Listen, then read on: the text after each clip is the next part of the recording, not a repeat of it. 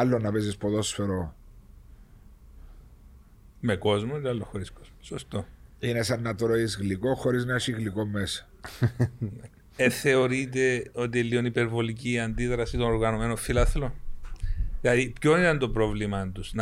Να με δώσουν τα προσωπικά τους στοιχεία. Δεν ξέρω. Εσύ να μου πεις πώς το εμπλασάρατε.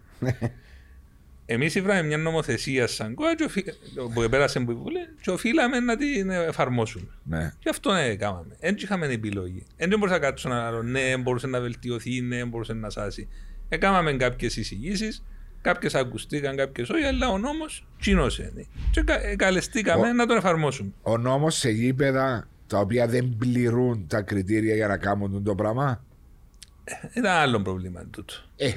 Δηλαδή γι' αυτό λέει σου και κάποιος... Καλά να πιένες by the book και πρέπει να κλείσεις το ποδόσφαιρο.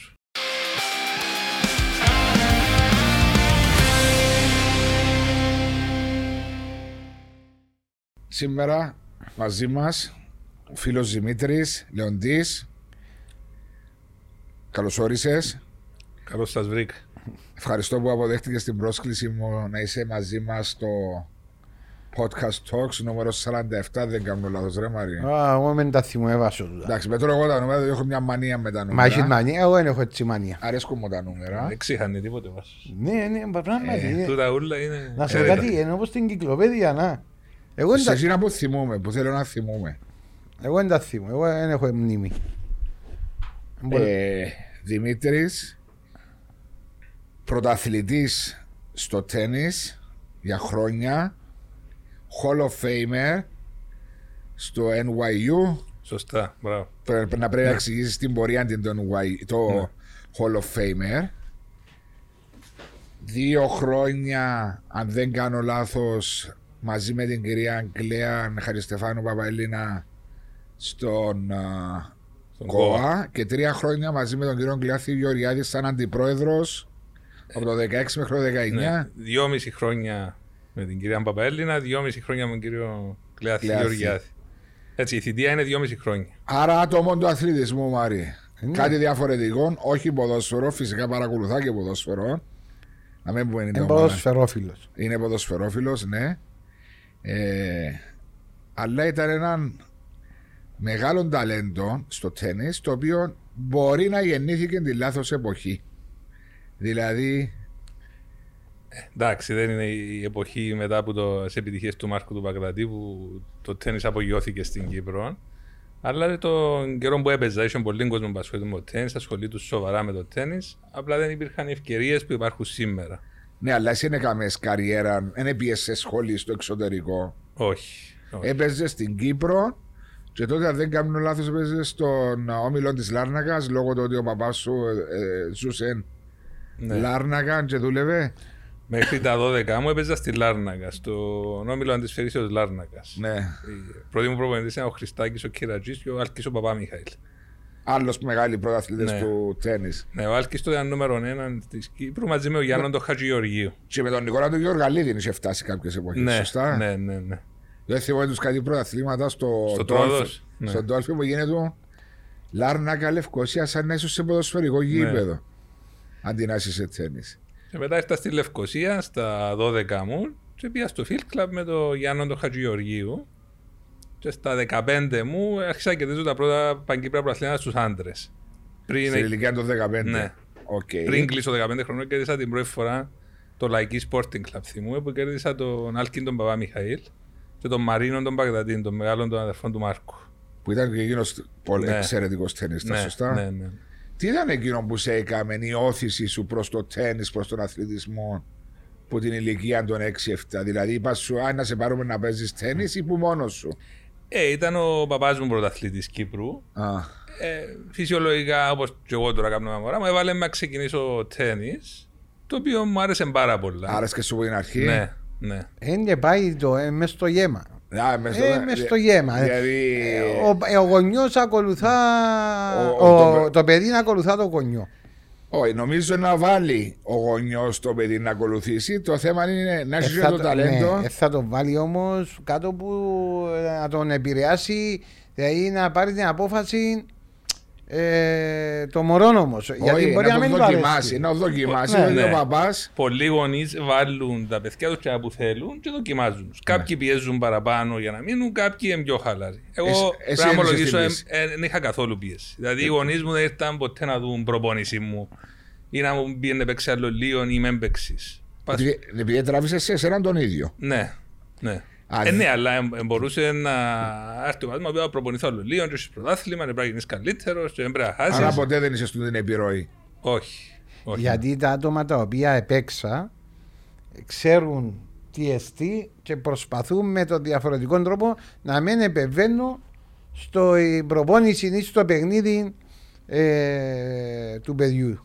Την υποστήριξη είχα. Δηλαδή, πιάναμε γονείς να με πάρουν να παίξω στην Πάφο, στη Λέμεσο, να κάτσουν να με δουν στις βροχές, στα κρύα. Ήταν full support, αλλά δεν επεμβαίνα στη δουλειά του προπονητή. Μάλιστα. Και μετά από τα 15 ξεκίνησες και κέρδισες τα πρωταθλήματα στα άντρες, που ήταν μεγάλη επιτυχία τότε, σαν 15 χρόνια να κερδίσεις. Και έφτασες στην εποχή των σπουδών που πήγες μετά το στρατό, πήγες να σπουδάσεις στην Αμερική. Και συνέχισες και να παίζεις στο... Ξεκίνησα στο University of Georgia, ένα από τα καλύτερα σχολεία στο τέννις στην Αμερική. Αλλά λόγω του ότι πήγα 2 χρόνια στρατό και σπουδάσαν 4 χρόνια, δικαιούμουν μόνο 3 χρόνια να παίξω college tennis. Ναι. Έπαιξα 2 χρόνια, κερδίσαμε και το ομαδικό του NCAA και η πρώτη ομάδα στην Αμερική, Georgia. Και τότε αποφάσισα να κάνω transfer σε έναν καλύτερο πανεπιστήμιο ακαδημαϊκά που ήταν στην 3η κατηγορία για να παίξω ακόμα 2 χρόνια. Και πήγα στο New York University και κέρδισα το εθνικό πράθυμα της 3ης κατηγορίας του ατομικό. Και εξού και μετά... Όταν λέμε την κατηγορία μπορεί οι φίλοι του Podcast Talks να νομίζουν ότι είναι... Το αγροτικό στη μάπα. Όχι όπως το Χαλκάνο Ρανίδα. Ναι, χωρίς να θέλω να αποτιμούμε κανένα. Αν η ομάδα σου Χαλκάνο Ρανίδα. Που ήταν σε ένα competition, ας πούμε, κέρδισε στο πρωτάθλημα της 3ης κατηγορίας που μπορεί να ήταν πόσοι αθλητές, φοιτητές, αθλητές που έλαβαν μέρος. Στο τένις εκατοντάδες, μπορεί να είναι 500 άτομα. Είναι όπως την πρώτη κατηγορία, χωρισμένο σε conferences, σε ομάδες, ταξιδεύκεις, παίζεις κάθε Σαββατοκυριακό. Και ταξίδευκες κάθε Σαββατοκύριακο. Πάρα πολλά συχνά, ναι. Μαζί με τον προπονητή σου του κολεγίου, του πανεπιστημίου. Με την ομάδα. Και επιχορηγούσε το κολέγιο του. Ναι. Με υποτροφία, ούλα. Όχι. 3η κατηγορία είναι υποτροφία. Ενώ τα πρώτα 2 χρόνια που ήσουν ήταν με υποτροφία. Ούτε τζουζά με πια μόνος μου. Εντάξει, τότε έκανα κι εγώ λάθη που δεν ξέραμε. Δεν ξέρεις πώς να κερδίσεις που τις υποτροφίες. Ναι, τότε ούτε καν ίντερνετ δεν είχε. Έγραψα σε έναν προπονητή του στην Τζόρτζια που έξεραν καλή ομάδα να έρθω. Είπε μου έλα, επία ελπίζοντας να πιάσω υποτροφία. Στην πορεία είδαμε ότι δεν μπορούσα να έξω 4 χρόνια. Ναι, αλλά βλέπαν το ταλέντο σου. Ναι, όχι, ο άνθρωπος ήταν σωστός, αλλά οι υποτροφίες έχει έναν όριο διάσταση, 4,5 υποτροφίες στην ομάδα. Πρέπει να τις μοιράσεις. Εδώ είσαι δεσμευτή, δεν μπορούσε εύκολα να μου δώσει. Και από τη στιγμή που δεν θα μείνεις καλά 4 χρόνια, δεν μπορούσε να πετύχει. Όχι, πελό, ήταν δεμένα σέρκα του. Τώρα όμως, από όσο ξέρω, δύο είναι καλές υποτροφίες. Αν δεν είναι το full. Το έστω 60-70% διούνται. Ναι. Πολύ σημαντικό. Στην πρώτη κατηγορία. Να με ξεχάσω μαζί μας και σήμερα το πρωτότυπο gel κρυοθεραπεία στο Ice Power. Ό,τι καλύτερο για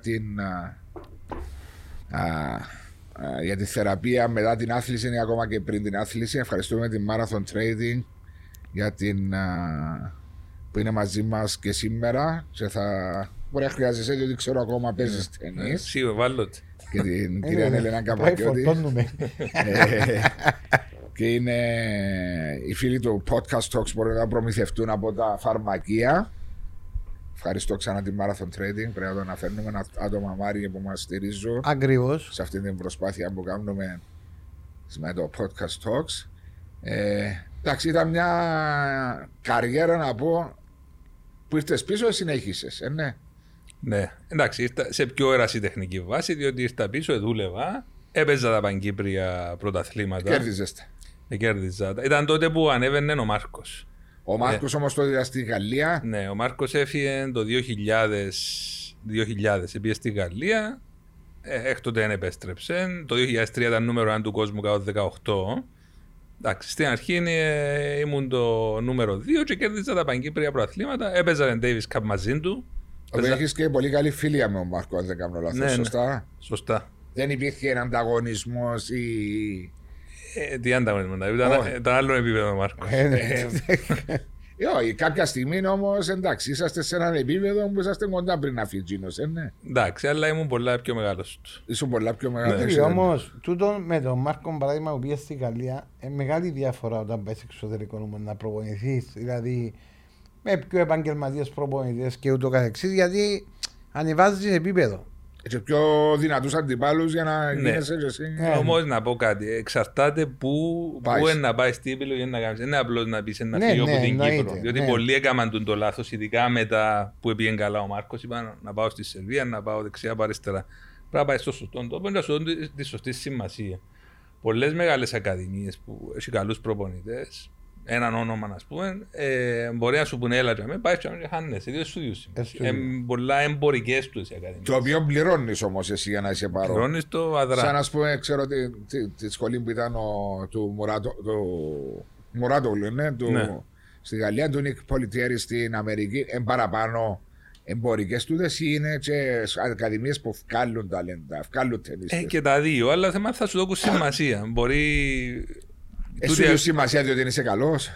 Ναι, μπορεί να μην πιστεύουν ότι μπορεί να τα καταφέρεις. Να έχουν άλλες προτεραιότητες. Να πούν ότι τους 10 μητσούς να κάνω focus. Οι υπόλοιποι, εντάξει, αν ευκούν καλός. Αλλά δεν θα ασχοληθώ πολλά. Μια ακαδημία πόσα παιδιά μπορεί να έχει ενώ του επίπεδου που να το δώσουν το ενδιαφέρον τους πάνω σε τους αθλητές.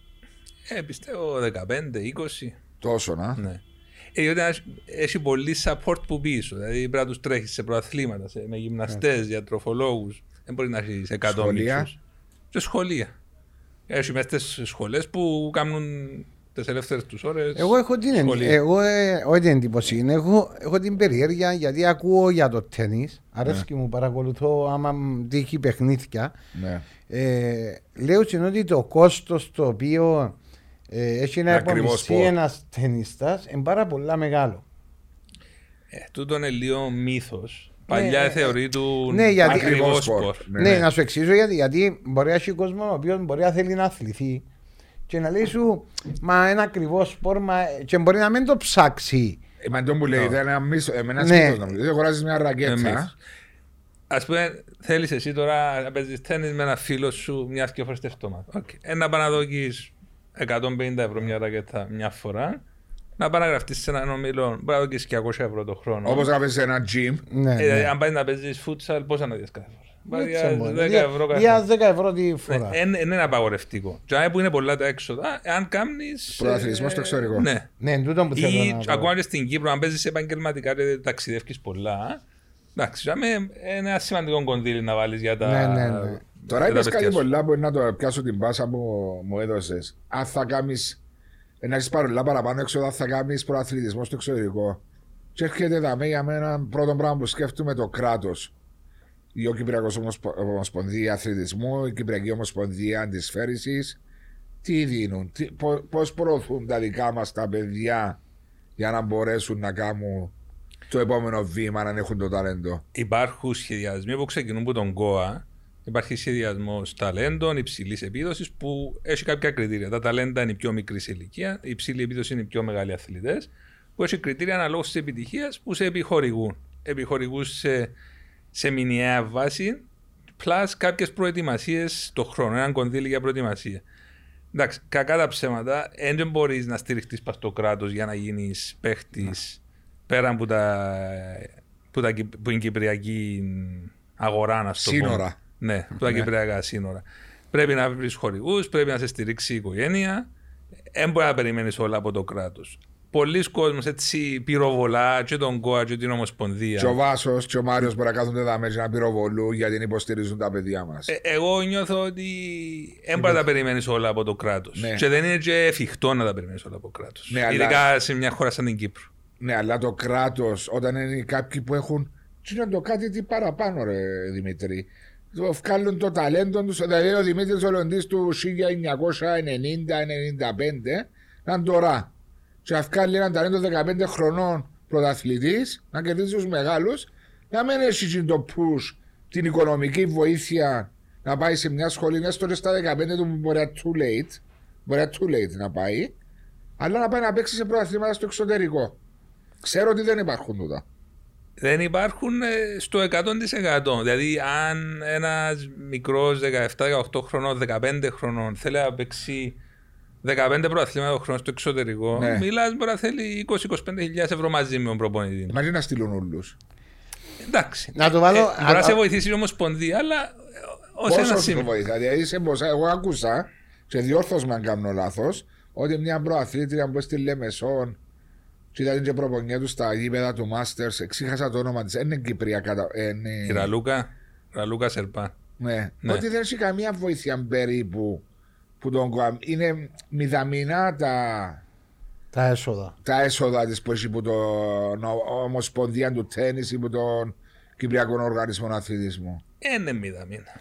Είναι μηδαμινά, αλλά εντάξει, η Ραλούκα είναι επαγγελματίας ταινίστρια. Ναι, και εκείνη μπορεί να θέλει 30-40.000 ευρώ το χρόνο. Έμπιανε έτσι λεφτά. Έμπιανε υπό κράτος. Έμπιανε, όχι. Θα μπορούσε. Θα μπορούσε, αλλά άμα δεις τον προϋπολογισμό του ΓΟΑ, ας πούμε, το 80-85% πάει σε μισούς, πάει σε προγράμματα, ελία που μηνισκούν για τις ομοσπονδίες. Ναι, κάτι θέλεις να πεις. Ναι, εγώ τούμπαν να πω. Στο Australian Open που έπαιξε ο Παγδαής στον τελικό, yeah, η πορεία τσινιούλη που έκαμε, η διαφήμιση που έκαμε για την Κύπρο ήταν σε παγκόσμιο επίπεδο. Δηλαδή πόσα λεφτά θα ήθελε η Κύπρος να διαφημιστεί σε τούτην την μορφή που έπιασε ο Παγδάτης. Πόσα λεφτά, εκατομμύρια. Εκατομμύρια, σίγουρα. Έπρεπε να κάνει καμπάνια του ΚΟΤ για 5 χρόνια. Ακριβώς. Ενώ το exposure, και τούτο το πράγμα έκαμε σου του ένας αθλητής, ο οποίος ευρέθηκε στο Αυστραλιανό Open και έκαμε τούτο το πράγμα. Ναι. Δηλαδή, και μετά έφτιαξε πίσω και θέλανε να βάλουμε να κάνει στρατό, ναι. Σωστά. Νομίζω εδώ κάνει το απαλλαγή. Ναι, μετά μου σιγάθηκε ο Βάσανα. Δηλαδή, ένα παιδί δικό μας που διαφήμισε, λαλεί ο Μάριος, έκαμε διαφήμιση της Κύπρου για τα επόμενα 10 χρόνια. Ήθελαμε να βάλουμε να κάνει στρατό, να του σταματήσουμε την καριέρα του. Γιατί έτσι είναι τα rules και τα regulations. Όχι, κύριε. Πρέπει να έχεις και exceptions. Ναι, σίγουρα. Τώρα το κεφάλαιο Μάρκος είναι η εξαίρεση της εξαίρεσης. Δημήτρη μου, δεν μιλώ μόνο για τον Μάρκο. Μιλώ για έναν αθλητή που μπορεί να είναι στην ιστιοπλοεία, μπορεί να είναι στη σκοποβολή, μπορεί να αντιπροσωπεύει και εκπροσωπεί τη χώρα του και κάνει την περήφανη και γνωστή. Δεν διαφωνώ. Για να μην παρεξηγηθώ, δεν είμαι δικηγόρος του κράτους. Ναι. Απλά από την άλλη, θεωρώ ότι ο ΚΟΑ, η Ολυμπιακή Επιτροπή, βοηθούν σε μεγάλο βαθμό εκεί που μπορούν τους αθλητές. Σίγουρα μπορούν να γίνουν παραπάνω πράγματα. Ναι. Και σίγουρα συμφωνώ. Άμα είσαι αθλητής σαν τον Παγδατή που πάει τελικά στο Australian Open, δεν θα τον στείλω να πάει στρατό. Εννοείται. Φαντάζεσαι. Αμα βγάλει σκοπιάρι να παίζει το Australian Open του Φέντερ στον τελικό, ρε. Μα αντιλαμβάνεσαι τα λαούση μας. Θα πάει για μένα, ναι ρε, παίζαμε ο Φέντερ, τώρα βγάλω. Παίζαμε ο αντρικό μου αγάπη. Πού είσαι, είμαι στην πύλη, την νότια, δάμε και μάχου. Γίνεται ρε. Ας πω κάτι άλλο, έτσι πάνω στη συζήτηση, διότι το podcast το ξεσυζήτησε και ένα interview. Είπες κάτι, ότι υπάρχουν τα προγράμματα. Εμένα το βάσο που είμαι στον χώρο του αθλητισμού, και δεν είμαι μόνο στον χώρο του ποδοσφαίρου, παρακολουθώ όλα τα αθλήματα, δεν ξέρω τι προγράμματα εντούτα τα οποία θα μπορούσε κάποιος να μάθει και να αποταθεί σε το. Δηλαδή, δεν το διαφημίζει ο ΚΟΑ, να το πω. Δεν πιστεύεις ότι θα έπρεπε να υπάρχει κάθε χρόνο ή κάθε 2 χρόνια κάποιο είδους ανακοινώσεις που να λέουν υπάρχουν τα προγράμματα μας. Τα προγράμματα πάνε διαμέσου των ομοσπονδιών. Ναι. Δηλαδή το τι πάει στο τέννις, που τι δίνει ο ΚΟΑ για τενίστες, πάει μέσω της ομοσπονδίας του τέννις. Η ομοσπονδία του τέννις ενημερώνει τους junior, τους αθλητές, ότι εν τούτα τα κριτήρια, αν κάνεις την επιτυχία, αν μπαίνεις στην πρώτη κατηγορία των ταλέντων, αν κάνεις τον μπαίνεις στη δεύτερη ή στην υψηλή επίδοση. Άρα μέσω των ομοσπονδιών ενημερώνονται οι ομοσπονδίες. Βέβαια. Θα έπρεπε όμως και να το πω το φύλαθλο κοινό της χώρας να ξέρει. Θα μπορούσε. Γιατί να ξέρει, ας πούμε. Διότι μπορεί να έχω ένα γιο που έχει ταλέντο σε 2-3 αθλήματα, να πω σε μια ηλικία 5-6 χρονών. Δεν ήξερα τι μπορεί να με βοηθήσει. Είναι αναρτημένα στο website του GOA. Είναι αναρτημένα στο website του GOA. Μπορεί να μην έχω ίντερνετ.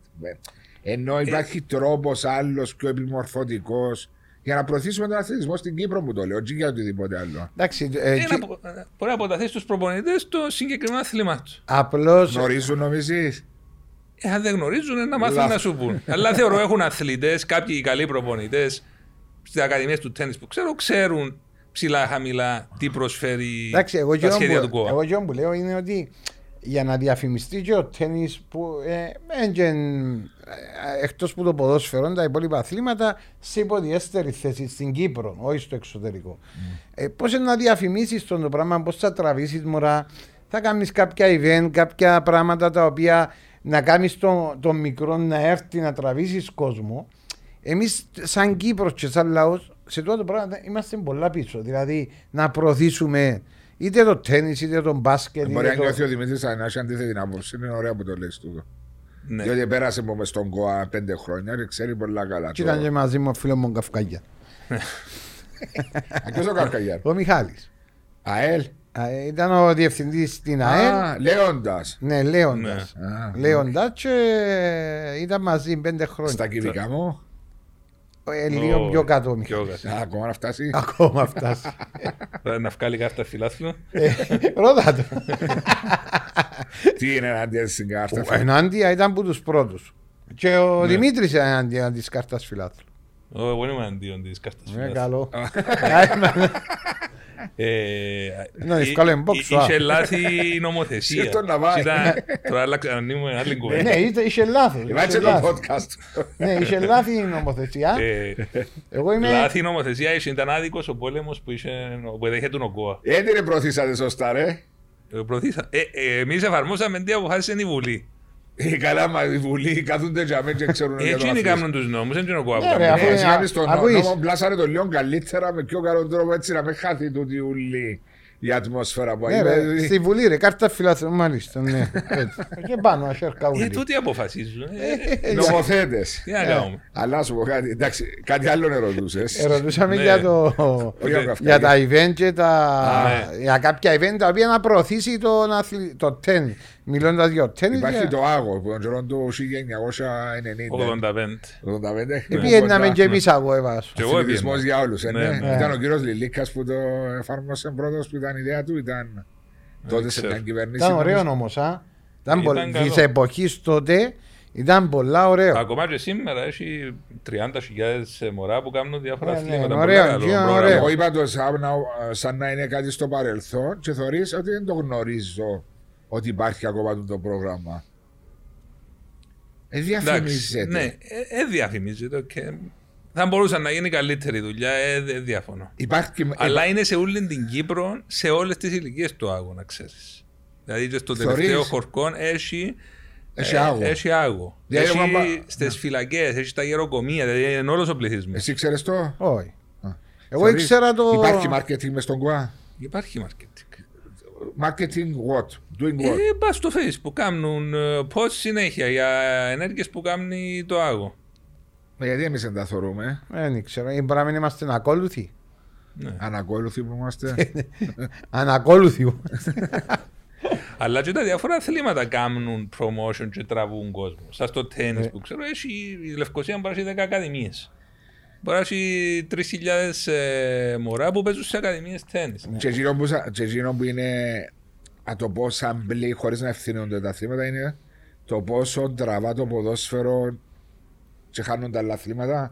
Ναι, το πρόβλημα του όλων των αθλήματων πέραν του ποδόσφαιρου είναι η προβολή που τα μύτια.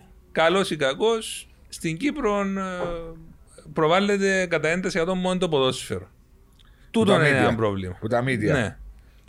Δεν είναι πραγματικό. Δηλαδή, όταν μια ομοσπονδία βγάλει έναν δελτίο τύπου και στείλει το σε ένα media, μπορεί να το βάλει το media μέσα. Να το βάλει το media, αλλά θα το βάλει στην πρώτη σελίδα. Δεν θα δώσει την κατάλληλη σημασία. Και η τηλεόραση, δηλαδή τη νύχτα που θεωρούμε αθλητικά, ακούμε πάλι 90% μόνο. Ποδόσφαιρο, δηλαδή τένις, καμιά επιτυχία, κανένα. Ναι, αν κάνει κάτι ο Μπαγδατής, ο Tsitsipas να το αναφέρουν, αλλά. Τι έκαμε ο Tsitsipas το πρωί? Κέρδισε. Κέρδισε 3-1 σετ. 3-1? Ναι. Πάλι χάσει σετ. Ναι. Εντάξει, αμέ χάνει, ρε. Είναι τέλο, να με χάνει σετ.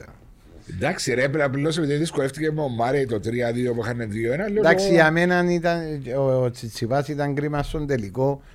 Προηγήθηκε να δεν κάνω λάθος 2-0 του Roland Garros. Ναι, του Djokovic. Καλά ρε με τον Djokovic που παίζεται. Ναι, βάζω όμως να σου πω κάτι.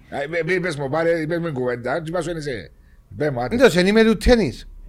Εφού θωρώ τις αντιδράσεις, θωρείς το reaction.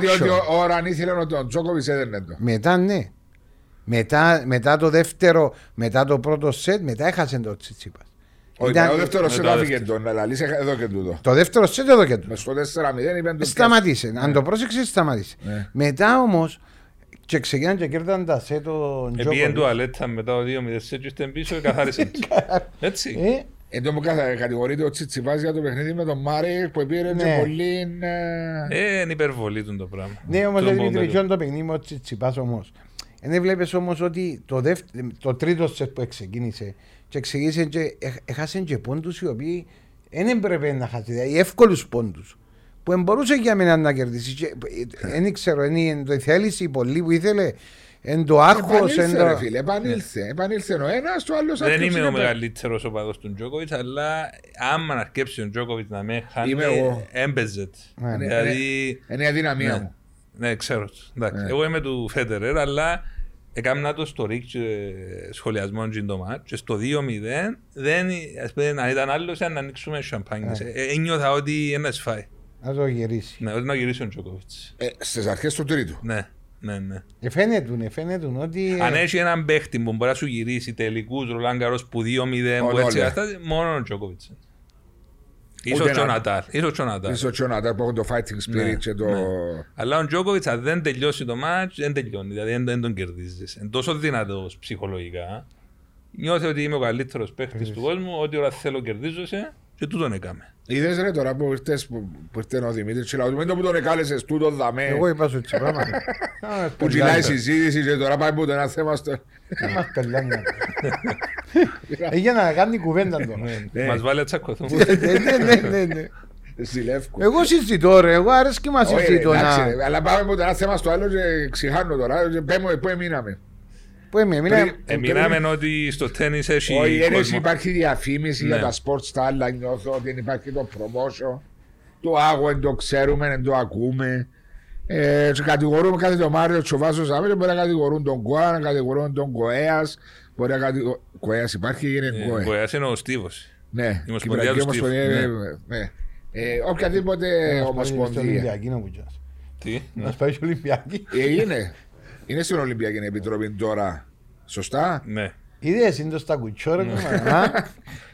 Ήταν μια εβδομάδα σήμερα που συζητούμε, μια εβδομάδα που. Δύο έτυχαν γεγονότα. Το ένα στο ποδόσφαιρο, η ήττα της Εθνικής Κύπρου που δεν ήξερα να παρακολουθείς το παιχνίδι χτες με η Μάλτα που ασεντρόπιασε. Είδα την φάση που κρίνουν όλο το παιχνίδι. Είδα τα τελευταία 10 λεπτά του ημιχρόνου. Φάμε το, εμείναμε με 10 παίχτες, μετά γύρισαν να το δω. Έβλεπα τένις. Και τη μεγάλη επιτυχία της Καρολίνας Πελεντρίτου που πρέπει να συγχαρούμε σαν podcast talks. Για το τρίτο χρυσό, αν δεν κάνω λάθος. Νομίζω τετάρτο. Όχι, Αθήνα, Πεκίνο και φέτος, νομίζω. Ναι, με παγκόσμιο ρεκόρ. Με παγκόσμιο ρεκόρ. Μεγάλη επιτυχία στους παραολυμπιακούς αγώνες. Σαν να σποντούν το κορίτσι, έχει το support που, που το κράτος, που τον ΚΟΑ, που τον... Έχει support, υπάρχουν και να πιάσει και πριν τώρα που έπιασε χρυσό μετάλλιο, υπάρχουν σχεδιασμοί στον ΚΟΑ. Ας ένα ποσό. Ναι. Είναι συμβολικό ποσό. Είναι αρκετά μεγάλο. Είναι χρυσή Ολυμπιονίκης. Ναι. Επίσης μετά από την επιτυχία της στην Αθήνα μπήκε στο σχέδιο επαγγελματικής αποκατάστασης. Δηλαδή μπορεί να θα πληρώνεται εσύ μισθό μέχρι την αφιπηρέτηση, μέχρι τα 60-65 της. Και εργάζεται κάπου στο... Δεν εργάζεται, αφού είναι ενεργή αθλήτρια. Ενώ την ώρα που να σταματήσει ενάχει... Μπορεί να εργαστεί, ναι. Να μπορεί να εργαστεί, ναι. Αλλά έχει το income, το έσοδο... Το μισθό του επαγγελματικής αποκατάστασης. Από τη στιγμή που κάνεις... Που επειδή έχει χρυσή Ολυμπιονίκη σε μια συγκεκριμένη κλίμακα. Okay. Μπορεί να Α11, Α12. Α, και έχει το μηνιαίο της το μισό. Συν έχει η προηγούμενη μας συζήτηση. Λόγω των επιτυχιών της, έχει και μέσα στο πρόγραμμα υψηλής επίδοσης του ΓΟΑ. Το οποίο της προσφέρει άλλα. Το οποίο της προσφέρει ωφελήματα, προπονητές, αθλητικών υλικών. Σαν τώρα που κέρδισε η Πελεντρίτου, η Καρολίνα το χρυσό. Εποφελείται και η ομοσπονδία που την... Όχι άμεσα. Ο προπονητής της να εποφεληθεί, και αλλιώς πριν. Όχι που τον ΚΟΑ. Που ευρωπαϊκή, ναι, που Ολυμπιακούς αγώνες. Ναι. Δεν ξέρω αν δίνουν επάθλα, νομίζω όχι. Είναι όπως τη παράδειγμα που να πάει ο διεθνής να πάει να παίξει και να δοκεί η UEFA λεφτά στην ομάδα και στην ομοσπονδία. Νομίζω είναι έτσι. Τούτα μόνο η οφαδιά που έτσι... Φορτωμένοι. Φορτωμένοι λίρες που λαλούσαν. Όχι, είναι και ομαδικό άθλημα. Δεν είναι το ίδιο πράγμα. Ποιο είναι ομαδικό? Το ποδόσφαιρο. Ναι, αλλά μιλούμε για ατομικά. Κάποιος παίχτης να παίζει που αντιπροσωπεύει την εθνική Νιγηρίας. Επειδή αν τις συζητήσεις πριν χτες, το Ζόχο που να πάει να παίξει με την εθνική Νιγηρίας, τις μέρες που να λείπει, πληρώνεται η ομάδα του κάποιο ποσό από την UEFA. Ατομικά πληρώνεται. Μεγάλη επιτυχία, σωστά. Ναι, μια χώρα όπως η Κύπρο να έχεις μια κοπέλα να κερδίσει 3 χρυσά Ολυμπιακά μετάλλια είναι ένα απίστευτη επιτυχία. Μπράβο της. Και εγώ συγχαίρω ακόμα παραπάνω, είναι πάρα Ολυμπιακή. Δηλαδή πρέπει να έχεις τη διάθεση, την όρεξη με το πρόβλημα που έχεις. Δηλαδή ο άλλος έχει πρόβλημα με τα πόθηκια, σέρκα και ούτω καθεξής. Τούτοι οι άνθρωποι έχουν απίστευτη θέληση. Έχουν απίστευτη θέση να προσπαθεί να πιένεις, να κατακτήσεις κάτι και να αθλείσαι, να αθλείσαι.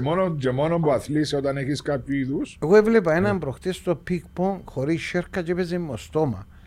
Είδες θέληση για να κάνει το αθλήμα του. Πικ πονγκ με το στόμα. Είδες η θέληση για να κάνει το σπορ που του αρέσει. Ναι, να κάνει το πράγμα. Μαθήματα, να θωρείς παραολυμπιακούς είναι μαθήματα ζωής. Ακριβώς. Μερικές φορές εκτιμούμε τι έχουμε. Πολλές φορές συζητήσαμε τότε για θέματα υγείας. Εγώ είμαι πολλά ευαισθητός. Προσπαθώ να κάνω και τον Μάριο λίγο να ευαισθητοποιηθεί για το θέμα της υγείας. Και έχει άλλος Μάριο δαμέ. Εγώ είμαι ευαισθητός πολλά εγώ. Ναι, είσαι και ο Μπούσα μας. Όχι, πας σε θέματα υγείας είναι πολλά. Σημαντικό, αλλά πάντα λες. Άντε να συμβεί σε εμάς. Όχι, δεν θα συμβεί σε εμάς. Απλώς είναι η μοίρα μας κάποιες φορές. Κάποτε προκαλούμε τη μοίρα μας. Κάποτε προκαλούμε τη, δηλαδή. Άντε. Γιατί δεν ξέρεις. Ας πούμε τώρα λέμε εμείς είμαστε καλά. Έχει ένα άλλο σπίτι μου όμως έχει πρόβλημα. Μα σκεφτείς πόσα άτομα φεύγουν από τη ζωή και καταλήγουν. Κάθε δευτερόλεπτο που περνά είναι απίστευτο. Είναι πόσα άτομα γεννιούνται. Αν κάτσεις να τα σκεφτείς τούτα όλα πράγματα. Κάρτα φιλάθλου, κύριε Λεοντή. Ναι. Είσαι μαζί με δύο άτομα τα οποία δεν είναι υπέρ της βίας, αλλά ήθελαν το πράγμα να γίνει με κάποιον τρόπο έτσι ώστε να μην απομακρυνθεί τούτη ομορφιά που υπάρχει στο ίδιο, δηλαδή ο κόσμος. Άλλο να παίζεις ποδόσφαιρο με κόσμο και άλλο χωρίς κόσμο. Σωστό. Είναι σαν να τρώεις γλυκό χωρίς να έχει γλυκό μέσα. Θεωρείτε ότι λίγο υπερβολική η αντίδραση των οργανωμένων φιλάθλων? Δηλαδή, ποιο ήταν το πρόβλημά τους? Να με δώσουν τα προσωπικά τους στοιχεία. Δεν ξέρω. Εσύ να μου πεις πώς το εμπλασάρατε. Εμείς ήβραμε μια νομοθεσία σαν ΚΟΑ που πέρασε από τη Βουλή και οφείλαμε να την εφαρμόσουμε. Ναι. Και αυτό έκαναμε. Δεν είχαμε επιλογή. Δεν μπορούσα να κάτσω να λέω ναι, μπορούσε να βελτιωθεί, ναι, μπορούσε να σάσει. Έκαναμε κάποιες εισηγήσεις, κάποιες ακουστήκαν, κάποιες όχι, αλλά ο νόμος τσίνωσε. Και καλεστήκαμε να τον εφαρμόσουμε. Ο νόμος σε γήπεδα τα οποία δεν πληρούν τα κριτήρια για να κάνουν το πράγμα. Ήταν άλλο πρόβλημα τούτο. Δηλαδή αυτό λέει σου και κάποιος... Καλά να πιένες by the book και πρέπει να κλείσεις το ποδόσφαιρο. Να παίζεις μόνο μες στο GASYPEI. Όπως το είπες. Μα και ο νόμος σαν νόμος είχε παρατυπίες. Δηλαδή ο νόμος ο ίδιος μέσα ήταν ασαφής. Δηλαδή... Είχε πράγματα που δεν μπορούσαν να εφαρμοστούν. Ακριβώς. Ας πούμε, λέει σου να μένεις παρατεταμένα ιστάμενος. Ναι. Τι σημαίνει παρατεταμένα ιστάμενος? Να μην στέκομαι, κάθομαι πολύ. Όχι το παρατεταμένα. Στέκεσαι. 5 λεπτά, 1 λεπτό. Ναι. Αν υβρήσεις. Ή ξέρω εγώ. Με βήξεις. Αν μπεις στο γήπεδο, να σπένω βάσους. Πού τα στο απολάνε. Πάτα με στο είπε ποινικό αδίκημα. Εντάξει, να πάει φυλακή. Μα τούτα πράγματα έπρεπε.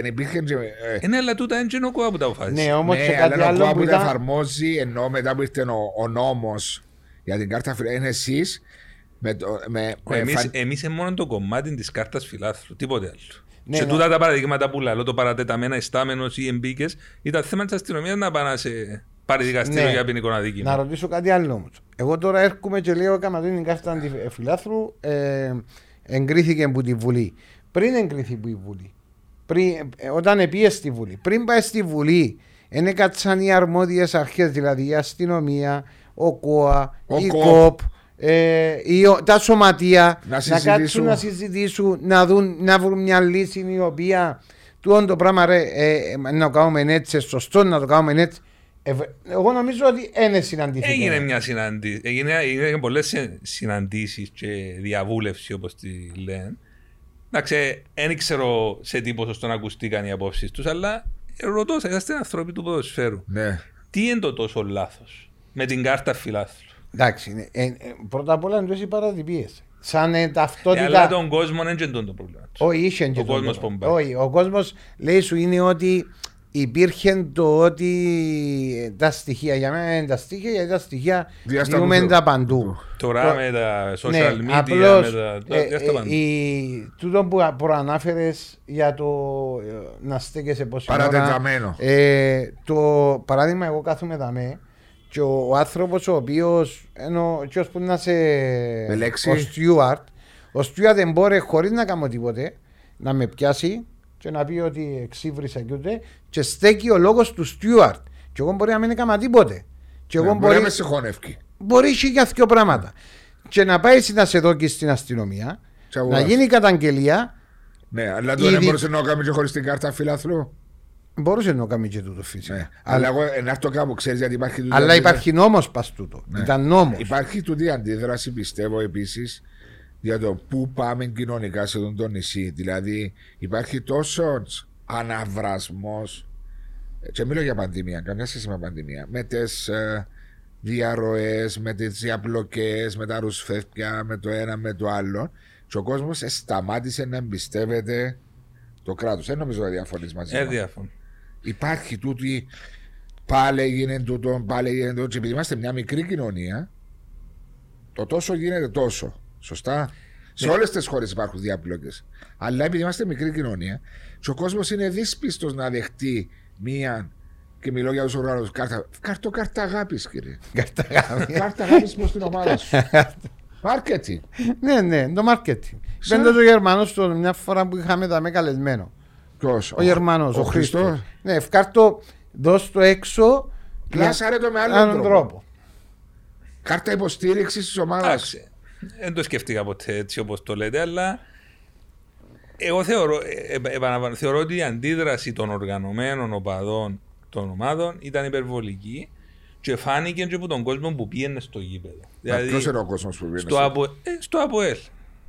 Η Δυτική έχασε έναν 20% του κόσμου, η Ανατολική το ίδιο. Εντάξει, οι Πορτοκαλί έχασαν 80%.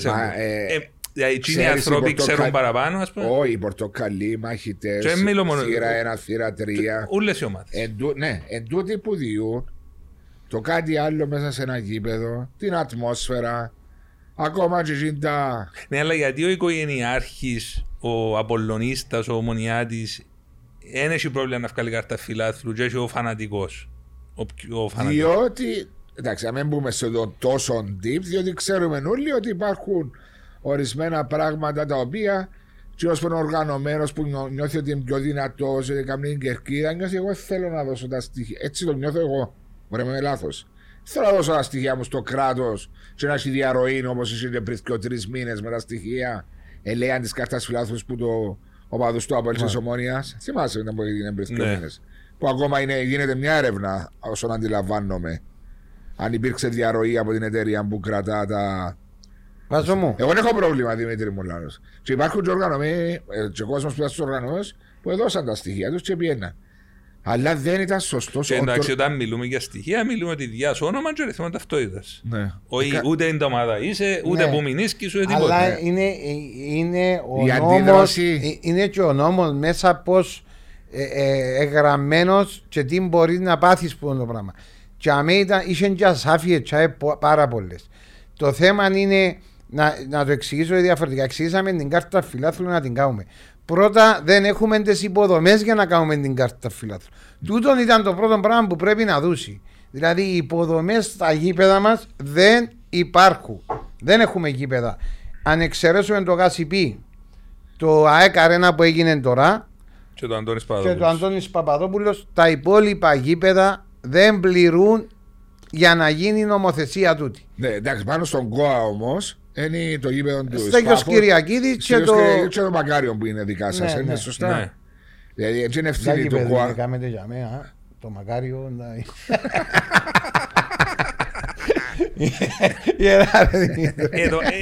Έθελε να το πιάσει και το απόλυτο ομόνες τελικά. Το και δικά ενού. Εν το πιάνουν. Πού το πια. Τώρα θα πάει. Αλλά το Μακάριο εξυπηρετά σκοπό. Έχει τόσα προσφυγικά σωματεία μέσα. Ναι, εντάξει. Η δεύτερη. Αν πάει να πάει μες στα ποδητήρια, σε συγγνώμη που το λέω, είναι σαν να νομίζει να κολλήσει στην πανδημία. Αρωθυμά. Νομίζει να κολλήσει λίγο στις αρρώσκες του κόσμου. Συγγνώμη δηλαδή. Και είναι μόνο το Μακάριο. Μιλώ για άλλα γήπεδα που έτυχε σαν αντιπρόεδρος του από να πάω. Και τι είμαι που ζήλω που αντέχω το. Κάτι το. Θέλω τα ούλα να είναι. Τώρα είπαμε μετά προβλήματα που έχει αντιμετωπίσει ο ΚΟΑ. Τι θα κάνει με το Μακάριον. Χώροι αποδυτηρίων, αιθουσάγια, press conference. Και τα άλλα γήπεδα. Δεν ξέρω αν έπρεπε για θέμα υγειονομίας να είναι πιο αυστηρός ο ΚΟΑ για να δίνει τις άδειες. Κοιτάξτε, υπάρχει αρχή αδειοδότησης σταδίων. Ναι, αρχή αδειοδότησης σταδίων εννοώ. Η οποία είναι του ΚΟΑ. Ναι, είναι ανεξάρτητη επιτροπή. Η οποία παρουσιάζεται πάντα με ένα πρόβλημα, μια αυτομάδα να αρκέψει το πρωτάθλημα. Ναι. Το τσίριο είναι σε αδεία. Θυμάστε το. Ναι. Μόνο το τσίριο. Τα λένε το σπέρνουν. Το τσίριο δεν παίρνουν. Λέω τώρα ένα παράδειγμα, το τσίριο είναι το πιο κραυγαλαίο κάθε χρόνο. Πάμε πρώην κατηγορία. Έλα δεύτερη, τρίτη, τέταρτη λέμε παράδειγμα. Δεν θέλω να μένει μπιτς. Έχει αποχωρητήρια τα οποία ακόμα δεν έχουν ούτε σελί. Εντιά που είμαι στο στρατό. Εντιά περιπέζοντας, εγώ επέρασα τα. Εν έχει. Δηλαδή είναι τέλος διούν άδειες. Και μπαίνουν και παίζουν μάπαν και μπράβο τον πεθκιό δεύτερη. Και μπαίνουν 20 ποδοσφαιριστές και ένας προπονητής. Ακριβώς. Ένα δωμάτιο τόσο και μπράζει 20 πλάσματα μέσα. Χαλκάνορα στο γήπεδο του Χαλκάνορα που λέμε τώρα που είναι η ομάδα σου. Αφού πάεις και φοάσαι, αρωθυμά. Ήψονας, ήμουν πέρσι. Βουρούσαν οι ποντικοί. Δεύτερη κατηγορία. Μιλούμε τώρα πια με λόγω χάρη του ΕΣΕΣΟ. Σκέφτου να πάεις ακόμα τρίτη και πήγαινε και δεν αυτήν ακόμα. Εντάξει. Πάλι να κάνω το δικηγόρο. Μα και δικηγόρο που σε φεράμε. Ρε μα δικηγόρο που φεράμε τα μέρε. Είναι... Είναι market failure που λάδω στα οικονομικά. Τούτα ούλα, είπες μου 15 γήπεδα. Για να τα σάσεις τούτα ούλα μπορεί να θέλεις και 200 εκατομμύρια ευρώ. Εγώ είπε έτσι είπες. Δεν είπες μου τα ούλα που έχουν προβλήμα. Είπες μου ελεκτικά. Είπες μόνο χώρους του ποδοσφαίρου. Έχεις άλλους χώρους, κλειστές αίθουσες που μπορεί να μπάζουν νερό από την όροφη. Σε όλα τα αθλήματα έχουν προβλήμα να εγκαταστάσεις. Δημήτρη, να σε ρωτήσω κάτι για να μου. Α δούμε συζήτηση μου κάνουμε. Είμαι ο ΚΟΑ. Κουά και κόπ, εσύ βάλτε τώρα πίσω στον κουά. Κουά και κόπ. Δεν εμπόρεν ο κουά και κόπ. Και να αυτούν να πούρε παιδιά, εντάξει, έχουμε τώρα τα προβλήματα τώρα τα γήπεδα που την πρώτη μέχρι την τέταρτη κατηγορία. Να κάνουμε ένα μακροχρόνιο πλάνο, το οποίο να δούμε πώς σας επιχορηγούμε και κάθε χρόνο να σας ζούμε κάποια πράγματα, ώστε να φέρουμε τα γήπεδα μας σε 6, 7 χρόνια, 8 χρόνια σε έναν καλό επίπεδο το οποίο να μπορεί ο αθλητής να πηγαίνει να παίζει μπάλα. Το δεν μπορεί να γίνει. Το θεωρώ παραπάνω ευθύνης ομοσπονδίας του ΙΣΚΟΠ να έρθει να κάνει έναν πλάνο, να τα βάλει κάτω και να πάει στον ΚΟΑ να το συζητήσει. Ο ΚΟΑ λειτουργεί λίγο αντίστροφα. Όποιος σωματείο πάει και κάνει αίτηση ότι θέλω να σάσω το γήπεδο, θέλω να χτίσω γήπεδο, μπαίνει μες στο pipeline και εξετάζεται. Yeah. Κάποια βοηθούνται, εγκρίνονται γλύωρα και γίνονται, αλλά πιο αργά. Δηλαδή πρέπει να πιάσεις άδικες, έχει πολλή διαδικασία. Είναι το budget του Κουάρε, Δημήτρη, έναν περίπου χρόνο. 35 εκατομμύρια ευρώ, κάπου ζάμε. 35 εκατομμύρια ευρώ που πηγάζει από τη δυσφορά του κράτους προς τον ΚΟΑ. Ναι, ναι. Ενδός διαμοιράζεται όμως. Μετά φαντάζομαι η μερίδα του Λέοντο πάει στο ποδόσφαιρο, στα προσφυγικά σωματεία ή καμιά σχέση. Όχι, τα πιο πολλά πας σε μισθούς. Με μισθούς και συντήρηση των ιδιοκτήτων χώρων. Δηλαδή το μακάριον που περιπέζουμε κοστίζει 1.000 ευρώ την ημέρα. Δηλαδή. Ναι. Άρα είναι ένα 300 εκατομμύριο ευρώ το ζημιά. Έχει κάπου 15-20 χώρους ιδιόκτητους ο ΚΟΑ, πουλα αθλήματα, κολυμβητήρια, γήπεδα ποδοσφαίρου κλειστά που κάνουν ζημιά 4-5 εκατομμύρια ευρώ το χρόνο. Όχι εμείς, ο ΚΟΑ. Σαν να πούμε η Πάπος πληρώνει ενίκιο για να παίζει κανένα. Ναι, αλλά είναι υποτυπώδες. Εγκαλύπτει τα έξοδα τους. Και τούτο 35 εκατομμύρια είναι τον καιρό που ήσουν εσύ, ενώ μπορεί πριν 10 χρόνια ήταν 15 εκατομμύρια, δηλαδή αυξάνεται χρόνο λόγω για εντάξει, στα πολλά τα χρόνια αυξάνεται, αλλά περάσαμε την κρίση του 2013 που έπεσε πολλά η χορηγία. Και σκέφτομαι ότι τα 35 εκατομμύρια λίγο πολλά έχεις να συντηρήσεις όλων των αθλητισμών της Κύπρου. Έχεις να χτίσεις στάδια, να βελτιώσεις στάδια, να κάνεις άγο, να συντηρήσεις ομοσπονδίες. Έχει το άγο τους οι προπονητές που δουλεύουν για μένα, τους πληρώνεται. Ναι, δεν μπορείς να ευκαιρνούν τα λεφτά. Άρα με ποιον τρόπο μπορεί ο ΚΟΑ που το κράτος να κάνει παραπάνω λεφτά, υπάρχει τρόπος. Να πιέσει το Υπουργείο Οικονομικών να του δοκεί παραπάνω λεφτά. Ναι, γίνονται δουλειές, ας πούμε. Γίνονται, αλλά. Δεν είναι εύκολο. Το Υπουργείο Οικονομικό μαζί με το Υπουργείο Παιδείας, γιατί νομίζω ότι είναι δύο κομμάτια. Το πόσο σημαντικός είναι ο αθλητισμός σε μια χώρα. Σε συγκεκριμένα πράγματα αντιλαμβάνεται. Όχι πάντα, δεν ξέρω τι του ζητήσει να σου δώσω, διότι υπάρχουν κι άλλες δεσμεύσεις, προτεραιότητες που έχει το Υπουργείο Παιδείας που πολλές φορές να σου πει όχι. Ναι.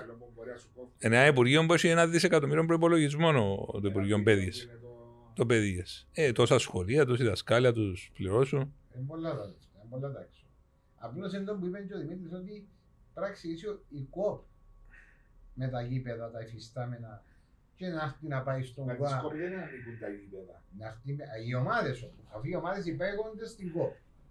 Να πάει με την ΚΟΠ, να πάει με τις ομάδες η ΚΟΠ, να συζητήσει τα προβλήματα που έχουν τα γηπεδικά όλες οι ομάδες και να έρθει με έναν πλάνο το οποίο κύριε ΚΟΑ έκανα αυτό το πράγμα. Εδώ έχουμε 100.000 στον χρόνο που λέει η κουβέντα. Ναι, και να μπορώ να συντηρήσω, να εξυγχρονίσω τα στάδια μου και τις εγκαταστάσεις μου όσο καλύτερα μπορώ.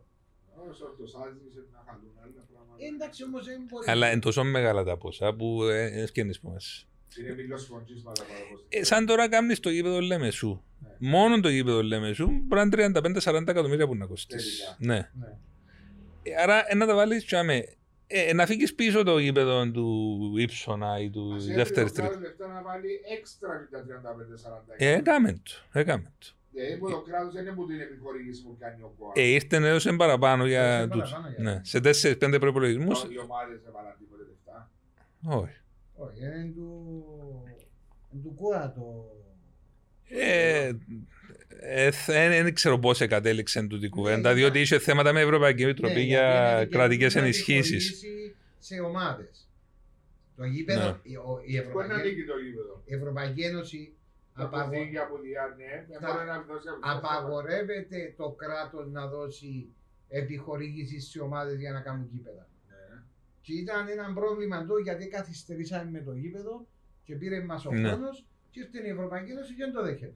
Και έπρεπε να γίνει υπό την αιγίδα του ΚΟΑ το γήπεδο και να πάει στις ομάδες. Θα του ενοικιάζει ύστερα. Να βρεθεί μια φόρμουλα να το ενοικιάσει. Ο Ολυμπιακός και ο Βόρειας να σου πούνε να υπάρχει το GASYPEI που αγωνίζονται οι ομάδες του. Αλλά πληρώνουν ένα σεβαστό ποσό για να παίξουν. Ναι, αλλά και τούτα το GASYPEI χτίστηκε πριν πήγε προς την Ευρωπαϊκή Ένωση. Δεν υπήρχε το πρόβλημα. Σήμερα ίσως να υπήρχε αν επήρναμε να ξαναχτίσουμε το GASYPEI. Α, ναι, λόγω της Ευρωπαϊκής Ένωσης. Αφού γι' αυτό έγινε το γυμναστικό σύλλογο. Ναι, αλλά δεν μπορεί να βάλεις 35 εκατομμύρια τζορδό και στο γυμναστικό σύλλογο του Πισκάμε το ήθελε. Ναι, γιατί. Παλιά γίνεται, ναι. Πριν πούμε στην Ευρωπαϊκή Ένωση. Έγινε τόρος ότι καθυστέρησε η ΑΕΛ με τον Απόλλωνα Αντιονάρη. Λόγω της Ευρωπαϊκής Ένωσης και θα είχαμε πρόβλημα να γίνει το γήπεδο. Πότε να είναι έτοιμο να αρχίσει. Και η πραγματικότητα το γήπεδο γίνεται. Γίνεται χάρη του Προέδρου. Δηλαδή, αν δεν ήταν ο Πρόεδρος, πολλά δύσκολα θα γίνουν το γήπεδο στη Λίμεσο. Οι προσπάθειες του Νίκου του Αναστασιάδη για να γίνει το γήπεδο. Το τσίρο που πότε ξέραμε. Τον καιρό που γεννήθηκα, εγώ πάντως θυμούμαι του. Από το 1977 ήταν. Το 1970 νομίζω. Και πάντως εγώ έπιατε λοιπόν το 1977 από ένα κοίτα. Το 1980.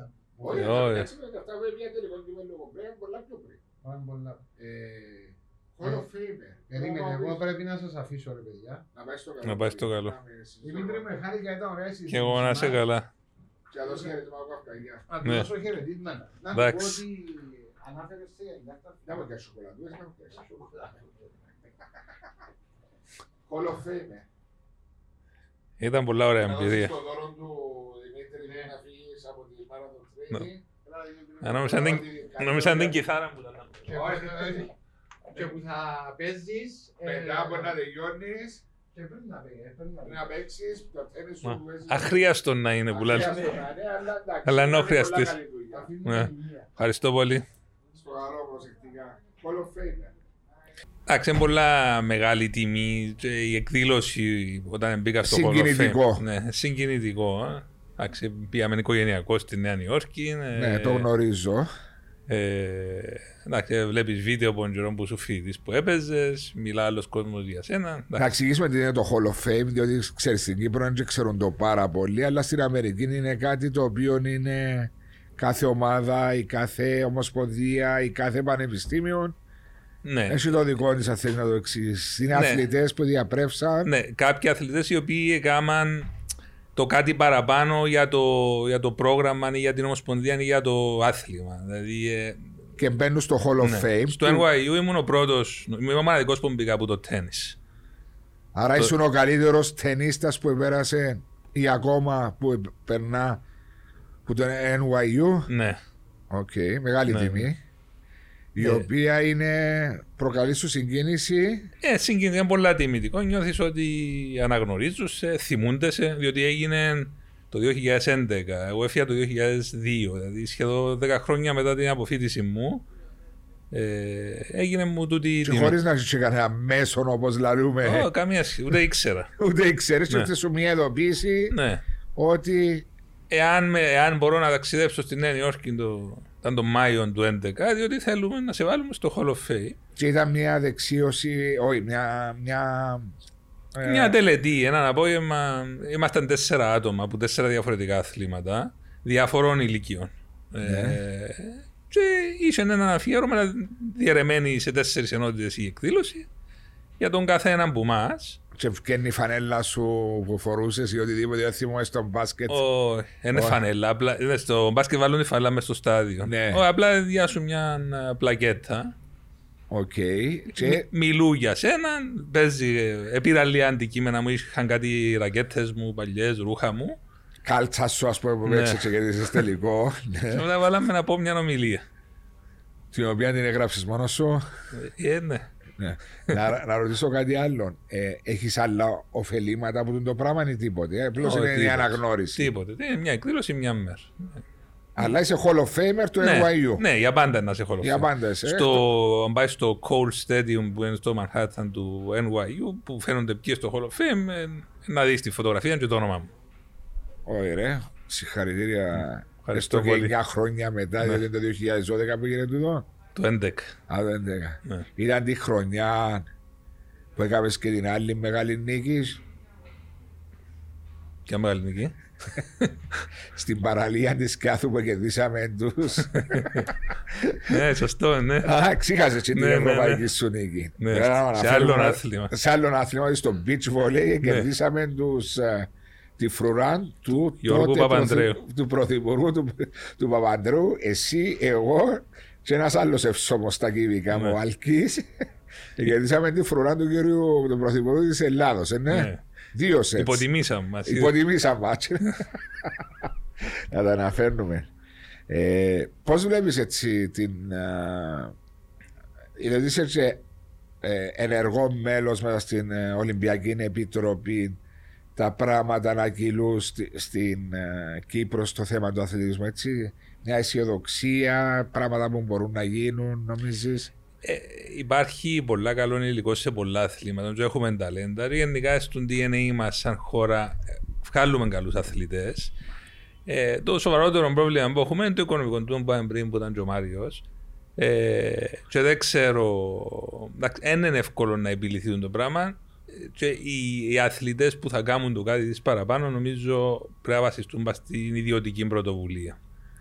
Διότι δεν υπάρχει το όπως συζητήσαμε. Δεν υπάρχουν τα μέσα. Τα φαντς, ναι, και τα... Να σε πιάσει από το α, να σε πάρει στο ωμέγα το κράτος. Μπορεί να σε πάρει από το α στο β, στο γ, στο δεύτερο τσαμέ. Ναι, δεν μπορείς να βασιστείς μόνο πάνω στο κράτος.